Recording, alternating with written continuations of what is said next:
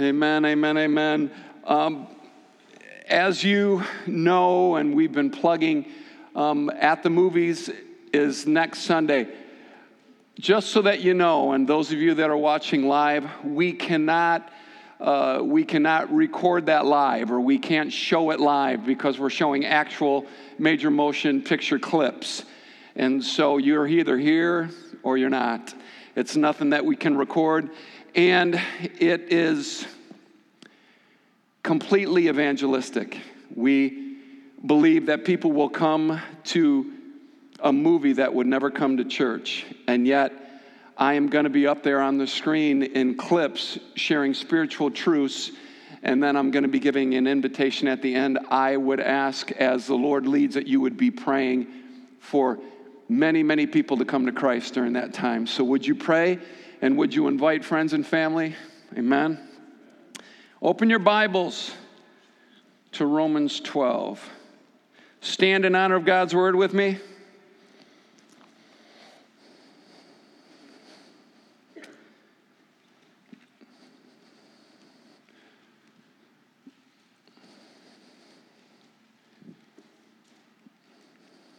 Look at 14.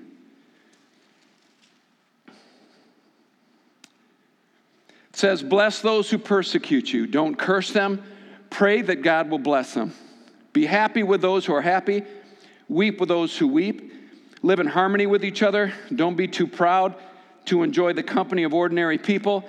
And don't think you know it all. Never pay back evil with more evil. Do things in such a way that everyone can see that you're honorable. Do all that you can to live in peace with everyone. Dear friends, never take revenge. Leave that to the righteous anger of God, for the scriptures say, 'I will take revenge, I will pay them back,' says the Lord. Instead, if your enemies are hungry, feed them. If they're thirsty, give them something to drink. In doing this, you'll heap burning coals of shame on their head. Don't let evil conquer you, but conquer evil by doing good. Father in heaven, I ask that your word would explode on the inside of us, because we know that when your word goes forth, when you send it out, it never returns back empty or void to you, but it accomplishes that for which you've sent it. So, Father, accomplish your word in us today. Father, we are people of your word. We live according to your word.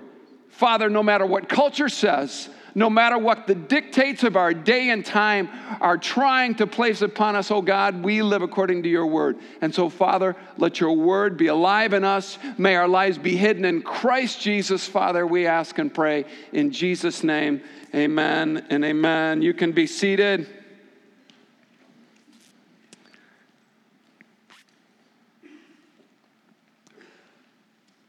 What we're going to look at today is for the mature in its content. And it's not that the spiritually immature cannot receive.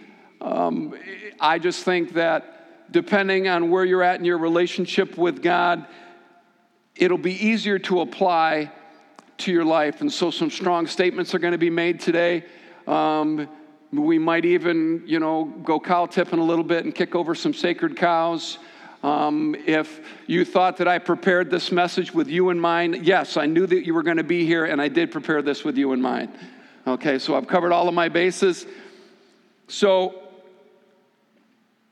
up until verse 14, the emphasis was on the believers and the believer's heart and the attitude towards other believers. Look at verse 13 with me. When God's people are in need, be ready to help them. Always be eager to practice hospitality. So up until verse 14, it's been on believers. Now it's changed. Verse 14 now focuses our heart and our attitude towards unbelievers. How do we know? How do we know that the emphasis from verse 14 on is on unbelievers? Well, because offense might come through other believers, but persecution seldom does. Let me say that again. Offense might come through other believers, but persecution seldom does. Persecution is not a misunderstanding between believers. Suffering for Christ's sake does not include attending church with people you don't get along with. Amen or oh me. Some have said that they'd rather be around the lost because Christians are such hypocrites and they're so fake and they say and do mean things. That is not persecution and suffering for Christ's sake. That's not persecution. That's people still in spiritual diapers who are so thin-skinned they can't lay their lives down long enough to serve even 1 hour a week through the local church to reach a lost and a dying world. That's what that is. Hurt feelings and offenses taken are no excuse for failing to see the need to reach people and spare them an eternity in hell by affording them an opportunity to come and know Jesus Christ through your active service. Oh, it's quiet this morning, but that's okay. We're talking about real persecution here. Real persecution. The kind you see outside of Ionia, Michigan. Stuff that you see on TV. Real persecution. That's what we're talking about. Why? Why should a message like this be preached? Well, here's why. And I'm going to tell you something that you won't hear in every Christian circle. Because persecution has come to America. Persecution will continue in America, and it is becoming increasingly less popular to be a Christian today. But Christianity was never about a popularity contest. And think about it. Why would we need to work out our faith with fear and trembling, walk out our faith with fear and trembling, if it was all that big of a cakewalk? It's not. Is it real? Is it powerful? Does Jesus Christ change us from the inside out, never to be the same again? Abso-stinking-lutely. So let's begin to nail some things down about what real persecution is, and about what, and what troubles my heart more than anything else is there are people that do not come to church because of other Christians. I've had people even say things like this to me, like, I hope my ex doesn't start attending here. It would be so hard for me to come. Well, why don't you just give me a list of people that you don't want to come to church? And we'll do our best to keep them out. No, your ex said, please don't. You laugh. But you're probably thinking, I got to admit, if so-and-so started attending here, it would be so hard to see them. And it might be hard for them to see you, but we're not here because of them. We're here because of him. Let me know when I lose you. I know this is real deep. Let me know when I lose you here. So how are believers to respond to persecution? Believers, mature believers, how do we respond to persecution? It says that we are to bless those who persecute us. I don't know if you've been watching the Kavanaugh hearings at all. Whatever your stance is, I don't think abuse should ever be allowed or permitted. I mean, come on. We're all in agreement on that. But it blessed my heart to hear Judge Kavanaugh's 10-year-old daughter praying for the gal that was alleging, the abuse, the assault. I thought that was powerful. I'm thinking that kid's being raised in a pretty solid home that she knows enough to pray for those that are persecuting. What do you do with those that persecute you? How mature are you in your response? We are told in Scripture to bless those who persecute us. We do not curse them. We pray God will bless them. I know it's completely upside down, but isn't that the Christian walk? It's in dying that we live. It's in losing our life that we find it. Isn't that what Christianity is all about? I think the things that we never see gains in are the things that we aren't willing to lose. Wasn't it missionary Jim Elliot who was martyred? If you've never seen the movie End of the Spear, I encourage you to watch it. One of the missionaries that was martyred, he said, "No man is a fool to give what he could never keep, to gain what he could never lose." Or something close to that. I know I'm not far. So Paul is setting the bar quite high for believers here. He's saying that Christians should not simply keep from retaliating or even to forgive those simply who persecute them, but that they should call down God's blessing on them. That's what he's saying. So let's go to Matthew chapter 5, and let's look at this in a little more detail. Told you this would be some mature stuff. Matthew 5, Jesus' Sermon on the Mount.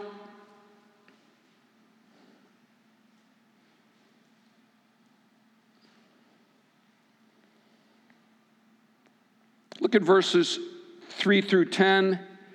Said, God blesses those who are poor and realize their need for him. I'm reading out of the New Living. for the kingdom of heaven is theirs. God blesses those who mourn, for they'll be comforted. God blesses those who are humble, for they'll inherit the whole earth. God blesses those who hunger and thirst for justice, for they will be satisfied. God blesses those who are merciful, for they'll be shown mercy. God blesses those whose hearts are pure, for they shall see God. God blesses those who work for peace, for they'll be called the children of God. God blesses those who are persecuted for doing right, for the kingdom of heaven is theirs. It's been said that the order of the Beatitudes is based on spiritual maturity, from recognizing we are spiritually poor and in need of a Savior to being persecuted for Christ's sake. What I want to draw your attention to is maybe something you've never noticed before, but look at verse 13, and this is right after the Beatitudes. Right after the Beatitudes, it says, "You are the salt of the earth, but what good is salt if it's lost its flavor? How can you make it salty again? It'll be thrown out and trampled underfoot as worthless. You are the light of the world, like a city on a hilltop that cannot be hidden. No one lights a lamp, puts it under a basket. Instead, a lamp is placed on a stand where it gives light to everyone in the house. In the same way, let your good deeds shine out for all to see, so that everyone will praise your heavenly Father." Notice that our good deeds shine best and brightest in darkness. Notice that. Notice that our good deeds shine brightest in the midst of dark persecution. Do we honestly think that as Christians that we can live this Christian life in the midst of darkness and never be persecuted at all? Like there'll be some great big huge holy bubble or protective shield that keeps us from being persecuted. No. That is not what God's word promises. God's word assures us that we will be persecuted if we are totally living for Him and walking intimately with Him. We're going to be persecuted, and our good deeds should shine right in the midst of that persecution. God's word promises crazy things, like Psalm 23 tells us, God prepares a table for us in the presence of our enemies. What would be the sense in God preparing a table for us, a feast, a banquet feast in the presence of our enemies, if we would not be facing persecution? Here's the promise, and you'll find it throughout Scripture, that none of us are going to be immune to persecution, but God can provide for us wherever we are and whatever we're going through. God can and will provide. It doesn't take faith to live a life void of persecution. It takes faith to live in the midst of persecution. And persecutions come to America, and the only way that you're going to avoid it is if you get in some Christian cocoon and you get in some holy huddle and you just cut yourself off from society. That's your best bet, and even then I don't think you're going to be exempt. So based on all of this, verses 15 through 21 should make a lot more sense. That we are to be happy with the happy and weep with those who weep. We're to do life together.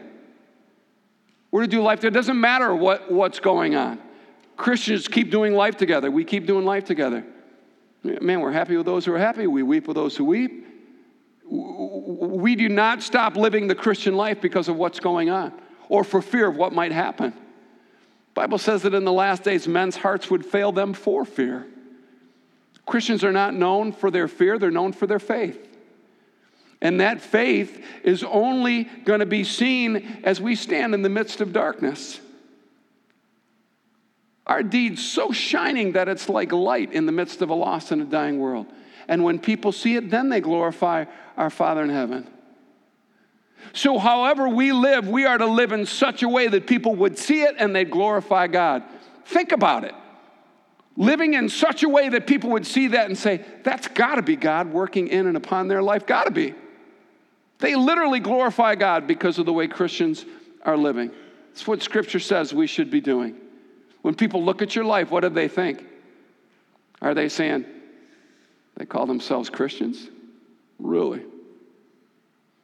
You kiss your mother with that mouth? Really? Or do they say, you know what, I see a change in you. I've known you for a long time.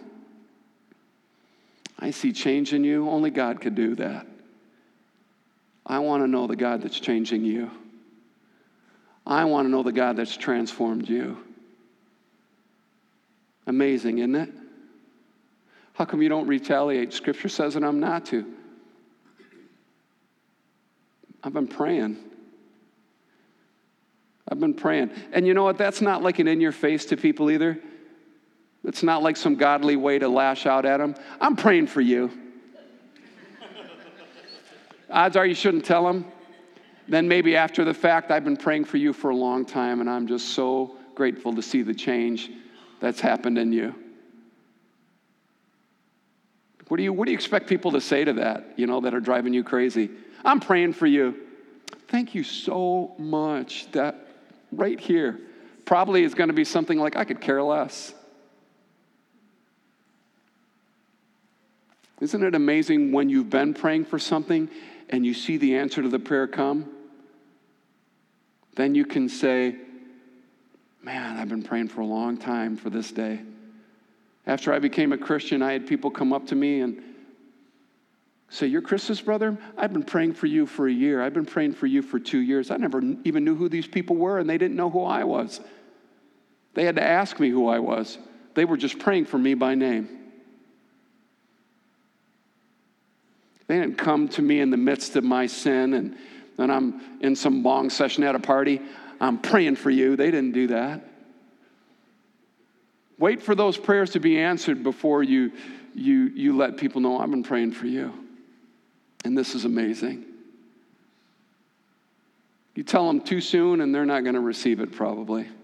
Okay, all that was for free. Live in harmony. Don't be too proud or think you know it all. Did you see that when we read it in Romans 12? It leads me to believe that the proud and the know-it-alls disrupt unity. Did you see that? Let's go to it, because I really think it's important that we see it. Romans 12.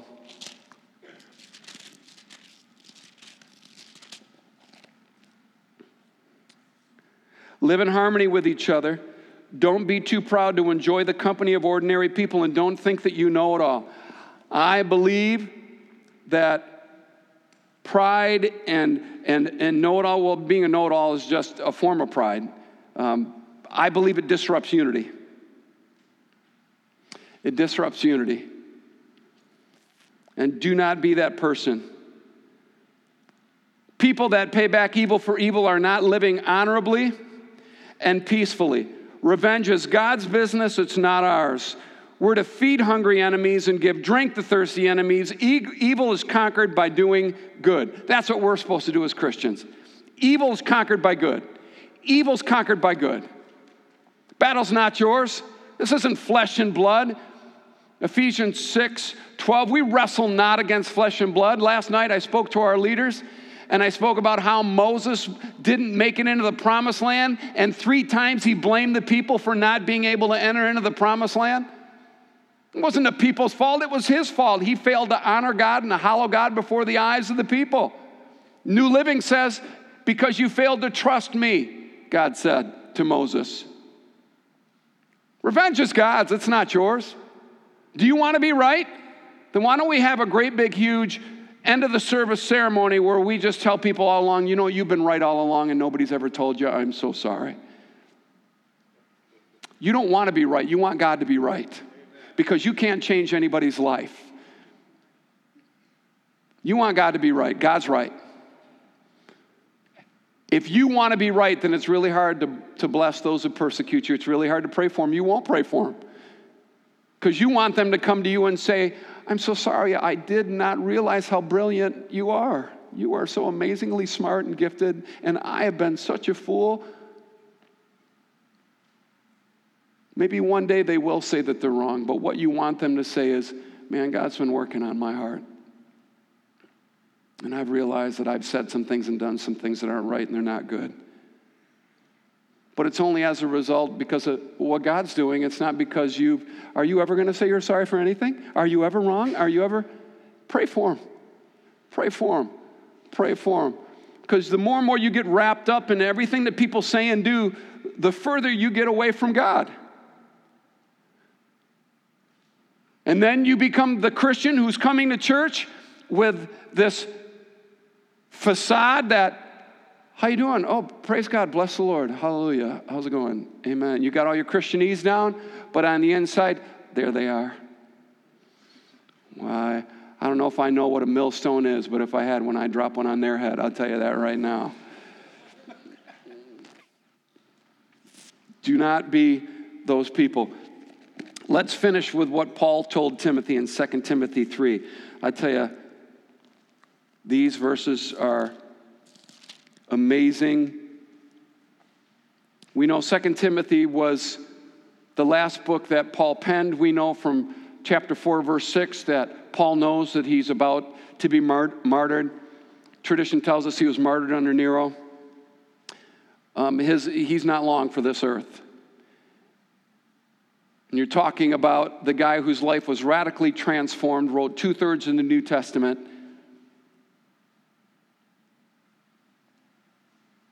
And now he is prophesying to his son in the faith, Timothy. And we know that he's prophesying because of verse 1. You should know this, Timothy, that in the last days there will be very difficult times. So he's prophesying. He knows he's not going to be around long, and he's telling Timothy what's going to happen after he's gone. I want you to drop down to verse 10 with me, and let's read 10, 11, and 12. But you, Timothy, certainly know what I teach and how I live and what my purpose in life is. You know my faith, my patience, my love, and my endurance. You know how much persecution and suffering I've endured. You know all about how I was persecuted in Antioch, Iconium, and Lystra. But the Lord rescued me from it all, yes, and everyone who wants to live a godly life in Christ Jesus will suffer persecution. Please keep in mind that Paul is speaking prophetically here. He's telling Timothy what people are going to be like in the last days. Rick Renner says that the language being used here is not just last days, it is the very last of the last days, the way that it's being used. And Paul charges Timothy, out of all the things he could charge him to remember, he says, remember my example. Remember my example, how I live my life. Remember that, Timothy. In keeping with this charge, Paul tells Timothy that the godly will suffer. Saints, if we're living in the last days, consistent with scriptures, that we're going to suffer persecution. We're going to suffer persecution. If you're living for Christ, you don't have to. I'm not asking anyone to sign up for it. But if you're going to be a Christian and you're going to live a godly life, then you're going to suffer persecution. And we're seeing that it has come to America. It's here. It's here. So get ready. Get ready. Don't be shocked if you are openly, publicly mocked because you're a Christian. Let God handle it. Let God handle it. It's not a matter of if, it's a matter of when. And I believe it's my responsibility as a pastor to equip you for the last days, and I cannot lie to you if I'm going to do so. None of you should be able to come to me someday and say, Pastor John, why is this happening to me? Well, easy, because you're a believer in Jesus. You love God with all your heart. Let me just say this. For those of you that would say, Pastor John, I believe that my faith is a private thing. I'd agree with that if Jesus died privately. But he didn't. He died publicly. So from the very life he lived to the way that he died, that should tell us that God is asking us to live our lives out loud, not in obnoxious, not in an in-your-face way, but in a way that says, this is what I stand for, this is what I believe, I'm not ashamed of it. I'm not ashamed of it being seen. I'm not embarrassed to pray over my meal in a public restaurant. I'm not too proud to ask somebody if they want to be prayed for in Walmart. Because whether you realize it or not, everybody seems to be gaining freedom in America, but Christians seem to be losing it. Persecutions come. And so arm yourself knowing that I'm not going to compromise. I'm going to be the best worker in my company. I'm going to be the best employee. I'm going to be the best neighbor. But I'm not going to deny Jesus Christ. I won't do it. I won't do it.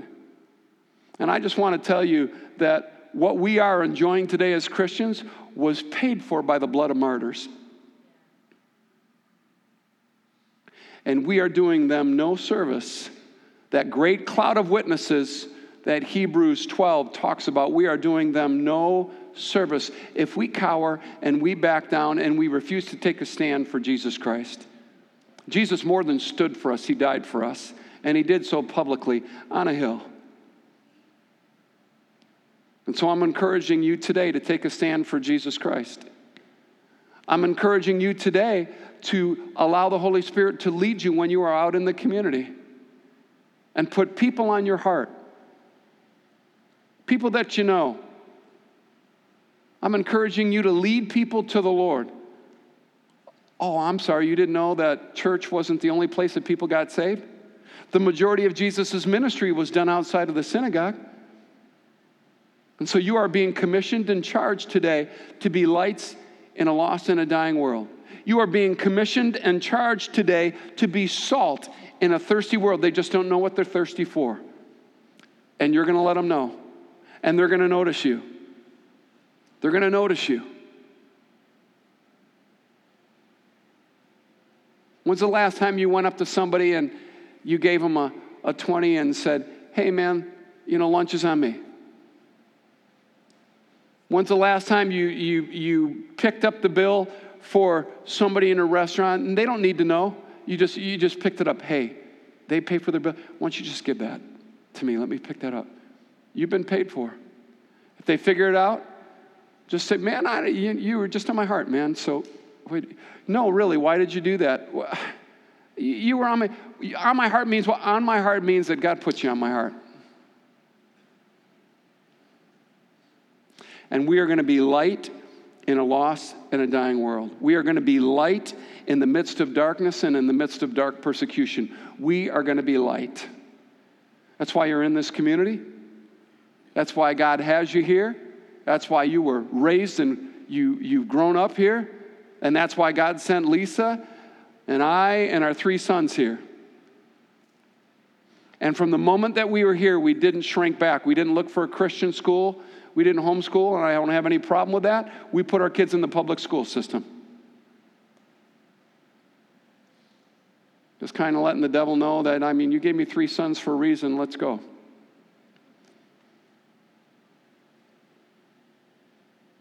Come on, church. Why are you alive in the 21st century? What the heck? You know, why weren't we around in the 15th, 16th, 17th, 18th century? Why are we alive now? Acts chapter 13, I might struggle with where exactly the verse is. I want to say it's like 23. It said, after David did the will of God in his generation, he passed on into eternity. After he did the will of God, what is the will of God for you in your generation? Man, do it.